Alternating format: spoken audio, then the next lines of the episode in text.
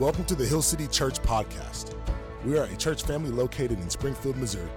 You can learn more about us and support our ministries at hillcitysgf.org.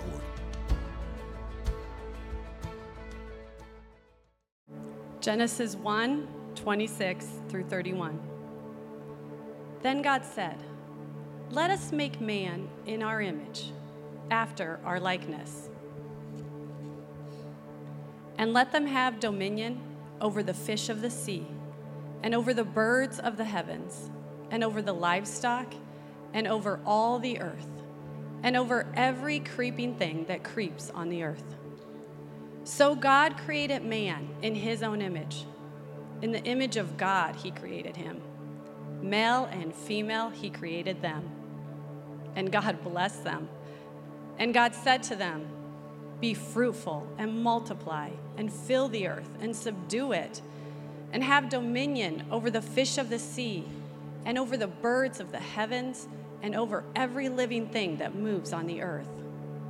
And God said, Behold, I have given you every plant yielding seed that is on the face of all the earth, and every tree with seed in its fruit.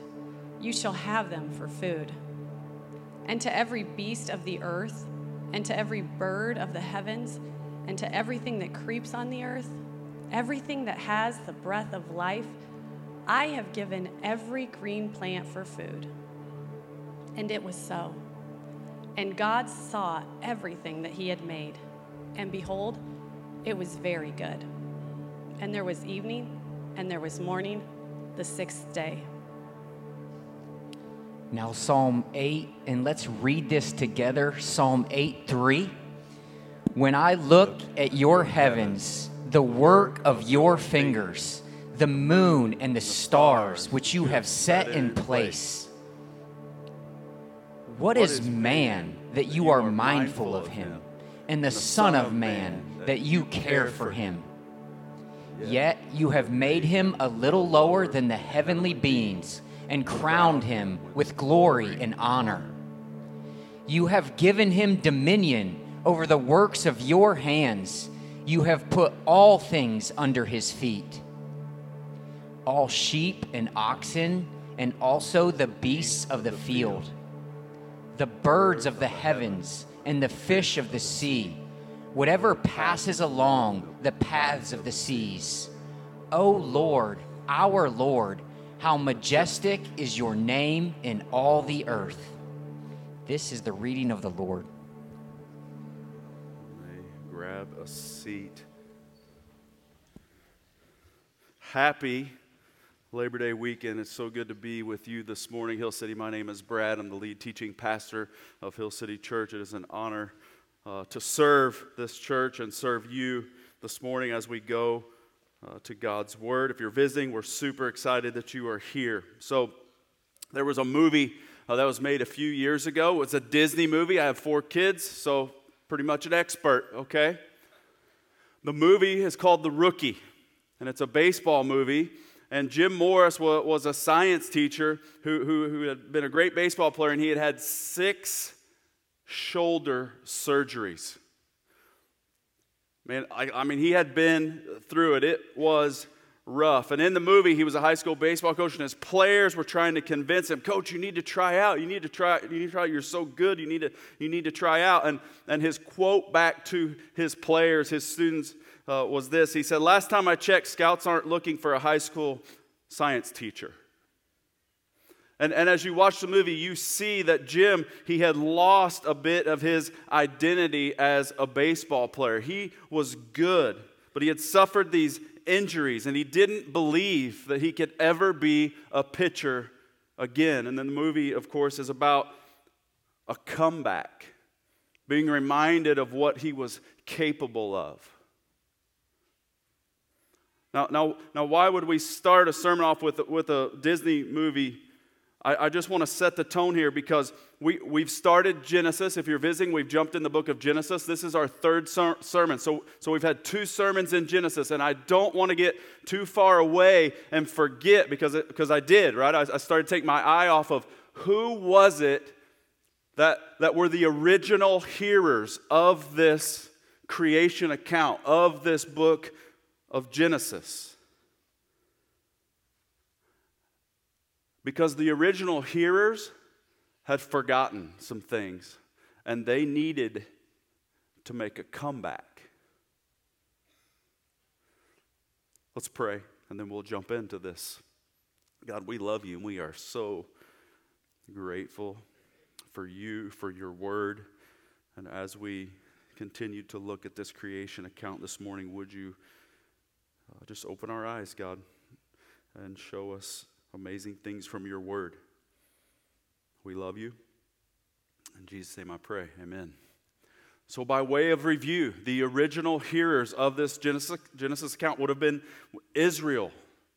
And, and when this was written, you have to remember they had been brought out of Egypt. Here they are in the wilderness. This is between Egypt and the promised land where Moses writes this, and they're going to they're gonna be heading into the promised land, but they had come out of slavery, they had come out of captivity 430 years of slavery and captivity in Egypt. Egypt had programmed them to believe who they were and why they were on earth. Egypt had told them, You are slaves, you make bricks, you lay bricks. Ladies, you make babies. We take your babies and we teach them to make bricks and lay bricks. That is who you are. That's why you're on the earth. For 430 years, this was programmed into their minds. Now, think about this. How many days off does a slave get? Answer zero. There was no such thing as a weekend here. They worked, they worked, they worked, and Israel had suffered for 430 years. And what they were really suffering from was an identity crisis.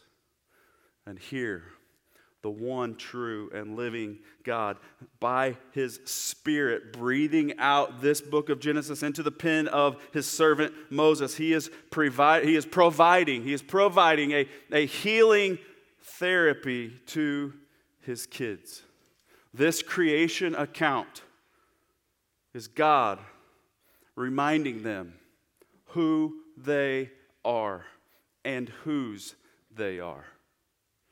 And I think by His Spirit that He could do the same thing here in our hearts thousands of years later. So, the creation account, by way of review, you remember last week we talked about God, God is creating in the first three days, he, He's forming the earth, and then he, then he spent the next two filling the earth. And, and here we are today on day six, where He's not done filling the earth. So he forms it the first three days, he fills it uh, the last three days, and, and, and, and here we are on day six. Now, as we dive into this, I recently read a book called uh, The Peace Index. It's good. It's not about Genesis, but the author used a bunch of P words. I'm going to borrow the P words from the author of this book called The Peace Index. Those P words are this we see that God actually makes a place, He prepares a place. But He's not just preparing it just for nothing. He is preparing it for people. And then what he's going to do, he's going to give those people a purpose.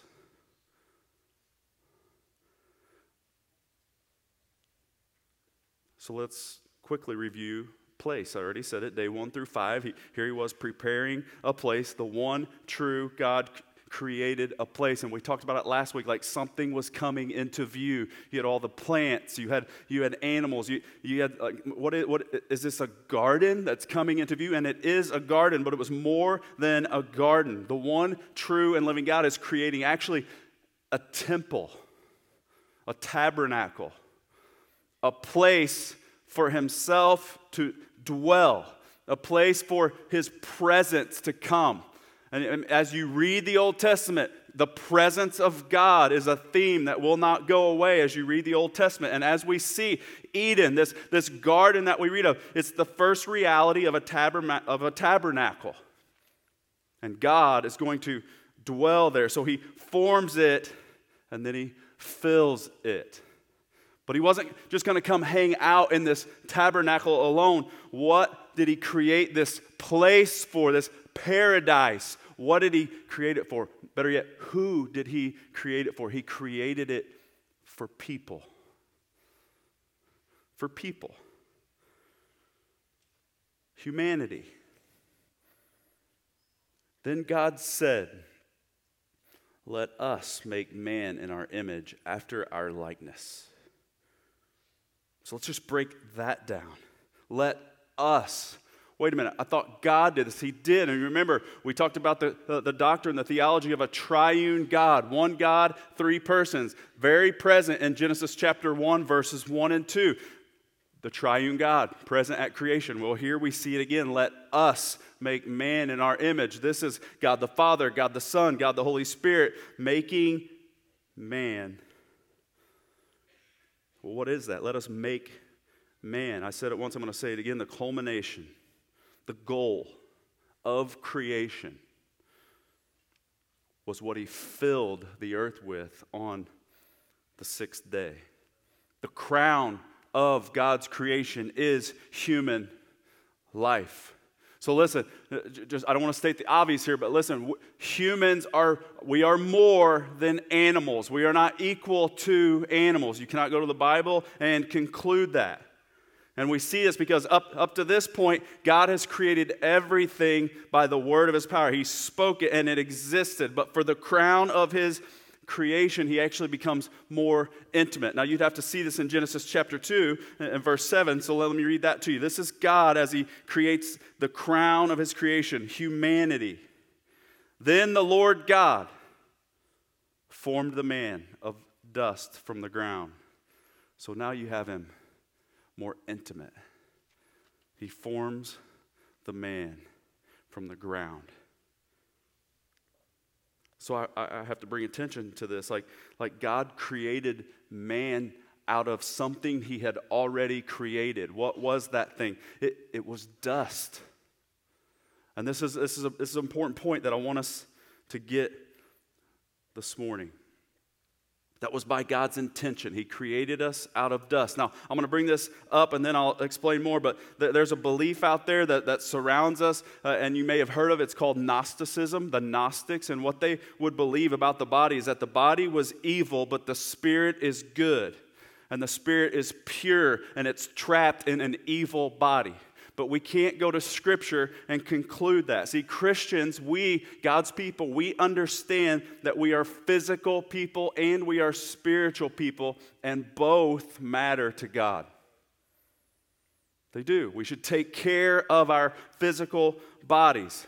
He created us from dust. Dust is not evil, but dust is, it is weak. And that's on purpose why God would take something that He'd already created and make us. Dust is weak, dust is fragile. It's the psalmist that tells us in Psalm 103 As a father shows compassion to his children, so the Lord shows compassion to those who fear Him. For He knows our frame, He remembers that we are dust. So we're fragile and we are weak. And we are created in need of the very one who formed us. But it doesn't just stop that, okay, you're created from dust. It says something else. It says, Then the Lord God formed the man of dust from the ground and breathed into his nostrils the breath of life, and the man became a living creature. See, and, and if you miss it, uh, and I, and I skipped it on purpose, but it says, The Lord God the Lord God. See, up to, up to this point, it's been God. It's been God. But we see that Lord God, which is actually Yahweh Elohim. You, it, it, has been Elohim up to this point, but, but now we see Yahweh Elohim, which was, was like this is a personal God. This is a God who has a personal relationship with his creation right here, and he's intimate with his creation. And he breathes life into this being. And, and we are the only beings, then, we are the only part of His creation that has an immortal soul. And this immortal soul is instilled in us by God Himself, it's instilled in us by His very breath. It's your breath in our lungs. So we pour out our praise. It is His breath. So let's, let's, let's do this. You ready? Everybody with me. Take a breath. Exhale. God gave you that. Is He not awesome? God gave us that. And listen, Israel needed a reminder. What they needed to be rid of was their identity as slaves. They were not slaves. They were people, listen, they were, God put his breath in them. They are God's. And to be reminded that it's God's very breath that he puts in you, that should help you understand who you are and whose you are. But God says something else. Let us make man in our image, after our likeness. Now, a better way to, to read that would be this Let us make man our image. That would actually more accurate to take the word in out and just say, Let us make man our image. So, so what is it that God is doing? What is He determined to do here? Let us make man our image. This is where we get the doctrine of the Imago Dei the image of God. But the first thing we have to recognize about Imago Dei, see, somebody like, oh yeah, I've heard this before. Listen, and, and listen, we're gonna we're gonna hear awesome things about our value, but we can't start with our value when we see Imago Dei. First and foremost, the Imago Dei speaks to God's value. Now, what do I mean by that? We are, we, mankind, we are creature. We are not creator. We are not self existent. And here's the thing about it some of you aren't like this. Listen, when you make it, you own it, it is yours. Furthermore, when you make it, you determine the purpose of it because you own it. And God makes mankind his image. And Israel needed a refresher. Israel needed to be reminded Egypt doesn't own you, I do. What a gracious thing we see here. The idea that Israel had to know no, no, they belong to God. We, we, we teach the same thing to each other and to our kids, right? In our catechism, where we say, we are not our own, but we belong to. Good work, good work pretty easy. I, I, I lobbed a softball for you, okay? When in doubt, just say Jesus, you'll get it. Hey, we are not our own, but belong to God. Listen, I hope you're teaching your kids this, mom and dad. But that's just not something we teach our kids. We must know we are not our own. We belong to God. We are God's image bearers. Because listen, what would happen because I want to unpack this. When a king owned something, he would put his image. This is what happened in the ancient world. It still happens in some, in some cultures today. Where a king was in charge, what a, where a king had ownership, he would put his image. And where you saw that image, it, it communicated something. Where you see the image of a king, something is communicated. And what is it? God, by creating mankind, says, Mine. And wherever you see this creation, it says this to everything around it mine.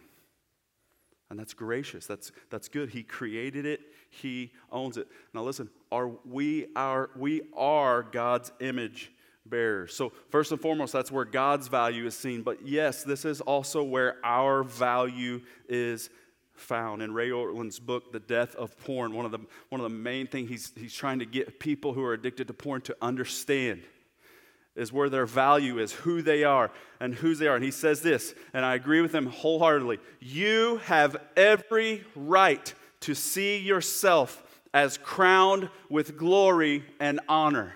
God said that about you. We just read it from the psalm. Listen, we are the crown of his creation. We have to start seeing ourselves the way that God sees us. We are the image of God. Now, does this mean that you look like God? Are we, are we an imperfect form of God? No, God does not have a bodily form. God is spirit. And in our image is not speaking of a physical capacity.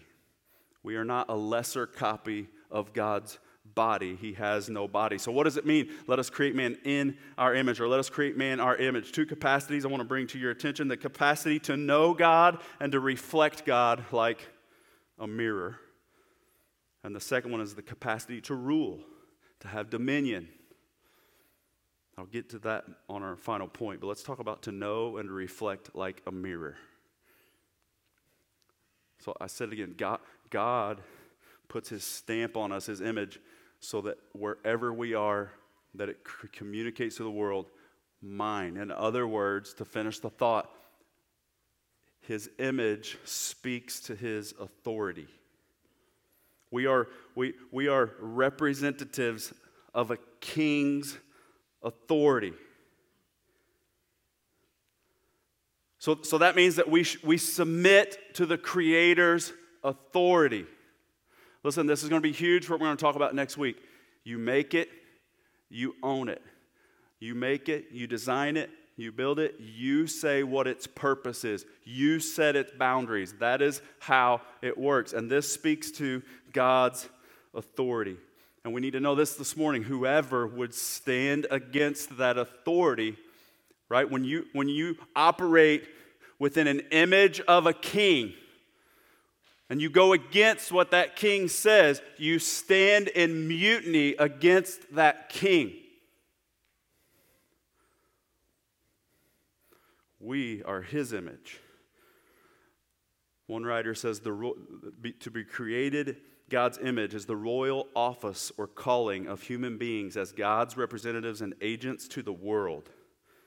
Image of God means that humans have been given power to share in God's rule or administration of the earth's resources and creatures.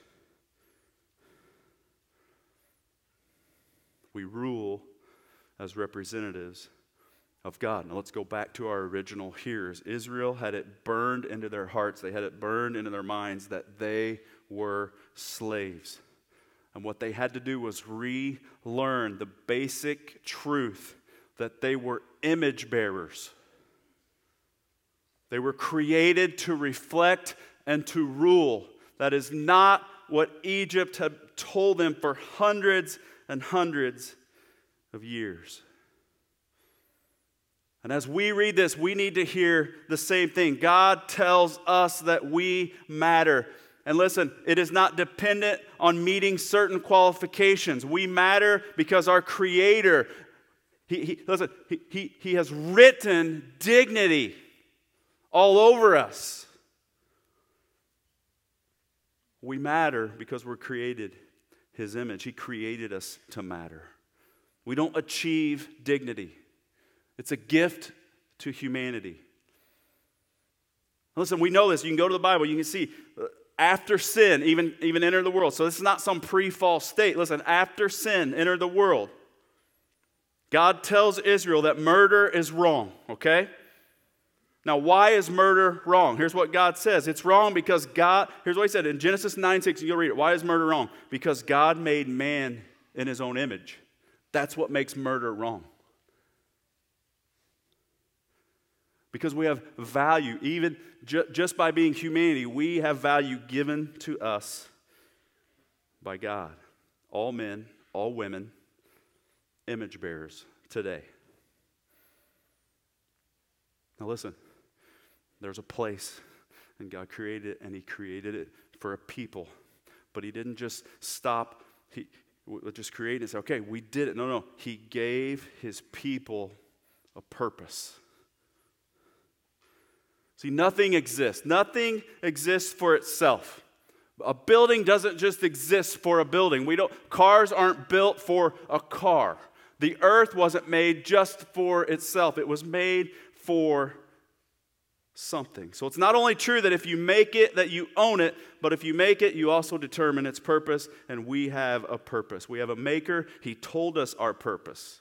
And in telling us our purpose, he tells us why we are here. And there are really two reasons that cover all of why we're here. You can sum it up in these two words.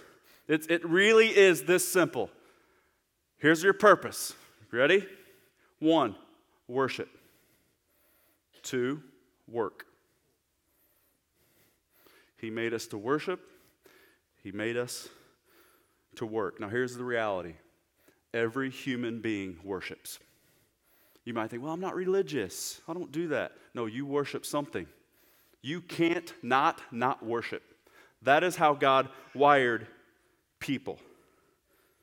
But we need to know, Hill City, we are not here for us, we are here for God. In Isaiah chapter 43, it says, The people whom I formed for myself, that they might declare my praise. That's why we're here.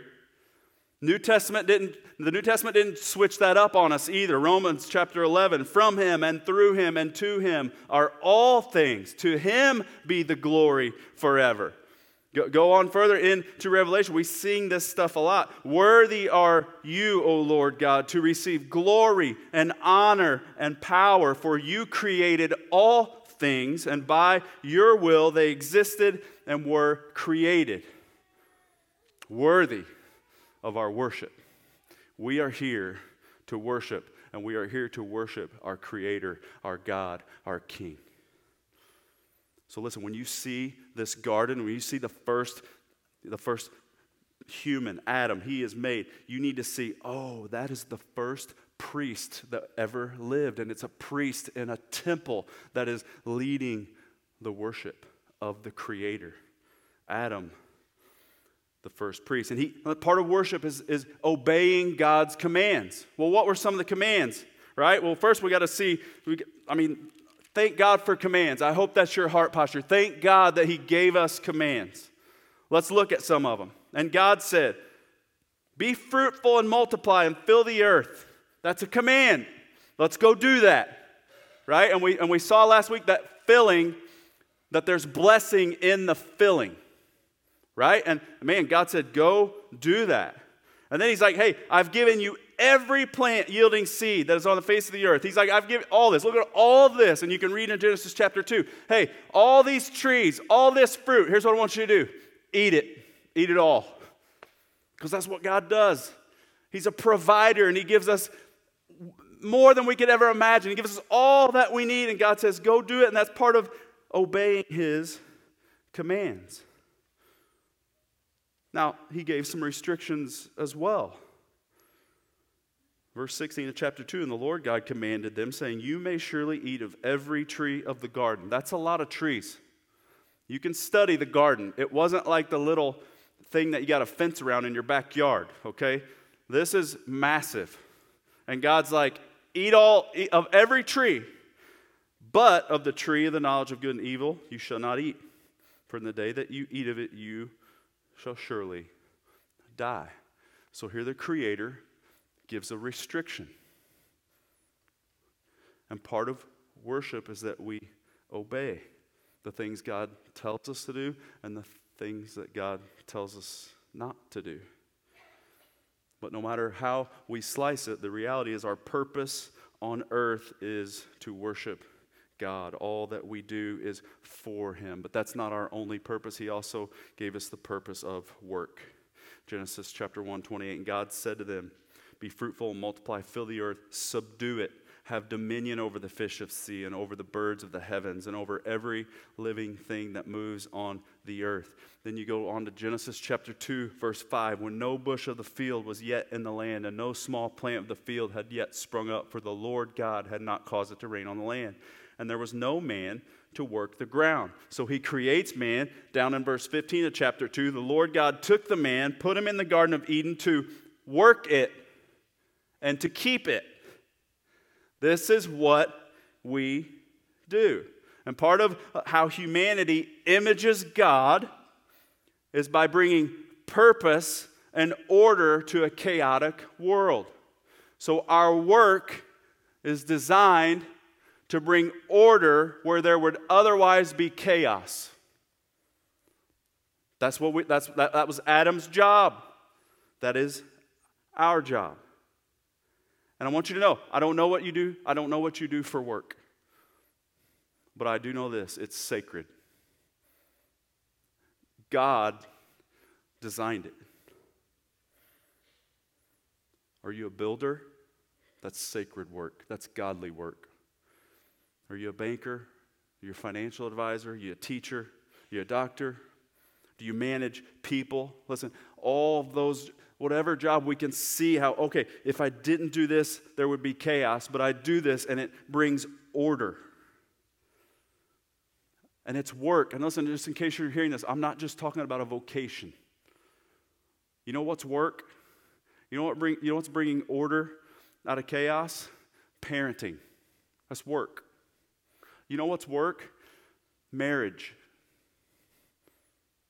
Like God designed us to work. And, and, listen, he puts, this, he puts this in us early. Like he puts this desire in us early. How do I know? A few, few things, I'll just tell you beads and Legos. And I've stepped on a bunch of them. Okay, listen, my kids, what are they doing early? They're building, they're creating. They're taking something that means nothing and, and they're bringing, listen, a pile of Legos is chaotic. But what kids do is they start to build. God wired that within them. And listen, you think, and I, I, know this is true because even if we didn't have Legos, even if we didn't have like beads, here's what you go to a restaurant, maybe this is just my kids. Listen, they use the creamers and the jellies and they start building. Maybe, maybe if you don't go to a restaurant, but they just kids play outside. Maybe they don't have the beads, they don't have the string, but they'll find a vine and they'll start wrapping it and make some sort of necklace out of like a, a vine. God put that in them. There's dignity in work. And work actually brings added dignity. So, so let's just pause. Do you know? I mean, do you know that you have a sacred purpose on the earth? And listen, and, and, right now, I'm not talking about yet, I'm not talking about going and sharing the gospel, the greatest news people. I'm not talking about that. I'm talking about what you have a purpose. So, what if the culture of this church was that we just found each other, maybe within our city groups, maybe just with right here today, here, maybe just as we're at work, and, and we found each other and we, and we just started telling each other, hey, God has wired you in such an awesome way. Have you ever thought about doing this? I just think you would crush this. Right? Hey, you are incredible at this. Man, I've seen you do your work and you are awesome. I just want to encourage you, man. That is godly work. Like, and, and I don't care what it is. Like, like if you're a teacher, thank you for doing that. Man, those classrooms are nutso, but you bring some order. Like these kids barely even know how to read, but when you're done with them, they can read. That's amazing. This person was broke. They didn't even know how to spend their money. They didn't know how to do anything. But, but man, they sat in your office and you, had, you were their financial advisor, and now they actually know how to steward their money. You brought order where there was chaos. That's God's work. Let's have a culture here, Hill City, where we just encourage each other like crazy in our work. Now let's go back to our original here's Egypt had told the Jewish people for hundreds of years that their value and their worth came from what they produced. So, so, before we get too far out ahead with our work, I don't want us to think incorrectly about our work. Egypt told Israel, What you do and how good you are at it determines your value and worth. And the world still tells us the same thing, and they're wrong. So here's what happens the world starts telling us this. So here's what we do we start working for an identity. But God's people were never designed to work for their identity. We are designed to work out of an identity. You see the difference? Listen, you can go to work, not tomorrow because we have the day off. Uh-huh, huh? Tuesday, you can go to work knowing who you are and whose you are and I'm telling you, it'll make you better at your work. Or you can go to work going, if I don't crush this, I'm, I'm, I'm nobody. And your work will suffer.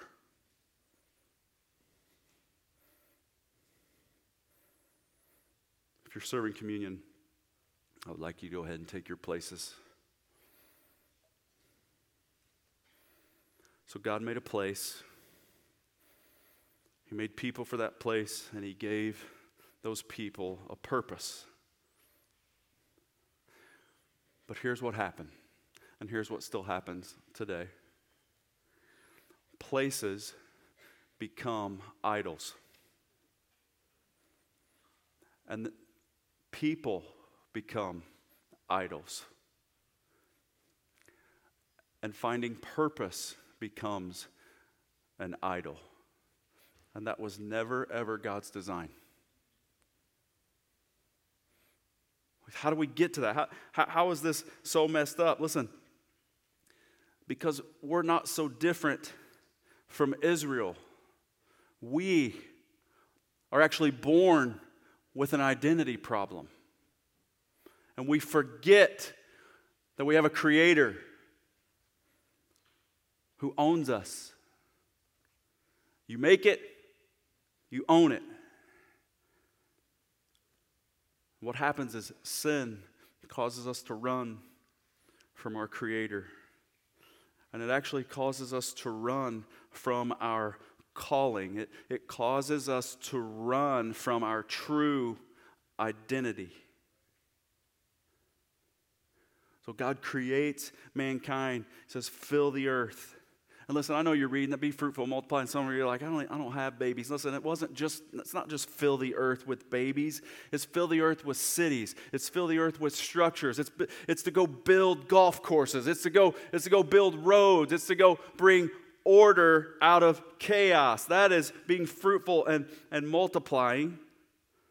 And, and we needed a body to do this. God didn't need a body to do this. We needed a body. Our body, it's not some small picture of what God looks like. Our body was given to us by God in order for us to do what He tasked us to do. But sin, let me say it again sin, which gives us our identity crisis. And our identity crisis is so bad that we could do nothing about it on our own. So here's what happened the Son of God took on a body to do what he was tasked to do before the foundation of the earth.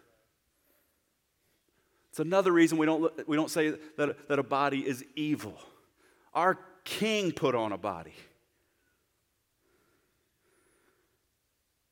Our king, who though he was in the form of God, did not count equality with God a thing to be grasped, grasped but emptied himself, taking on the form of a slave. Being born in the likeness of a man, of a human. Being found in human form, he humbled himself by becoming obedient to the point of death even the death on a cross.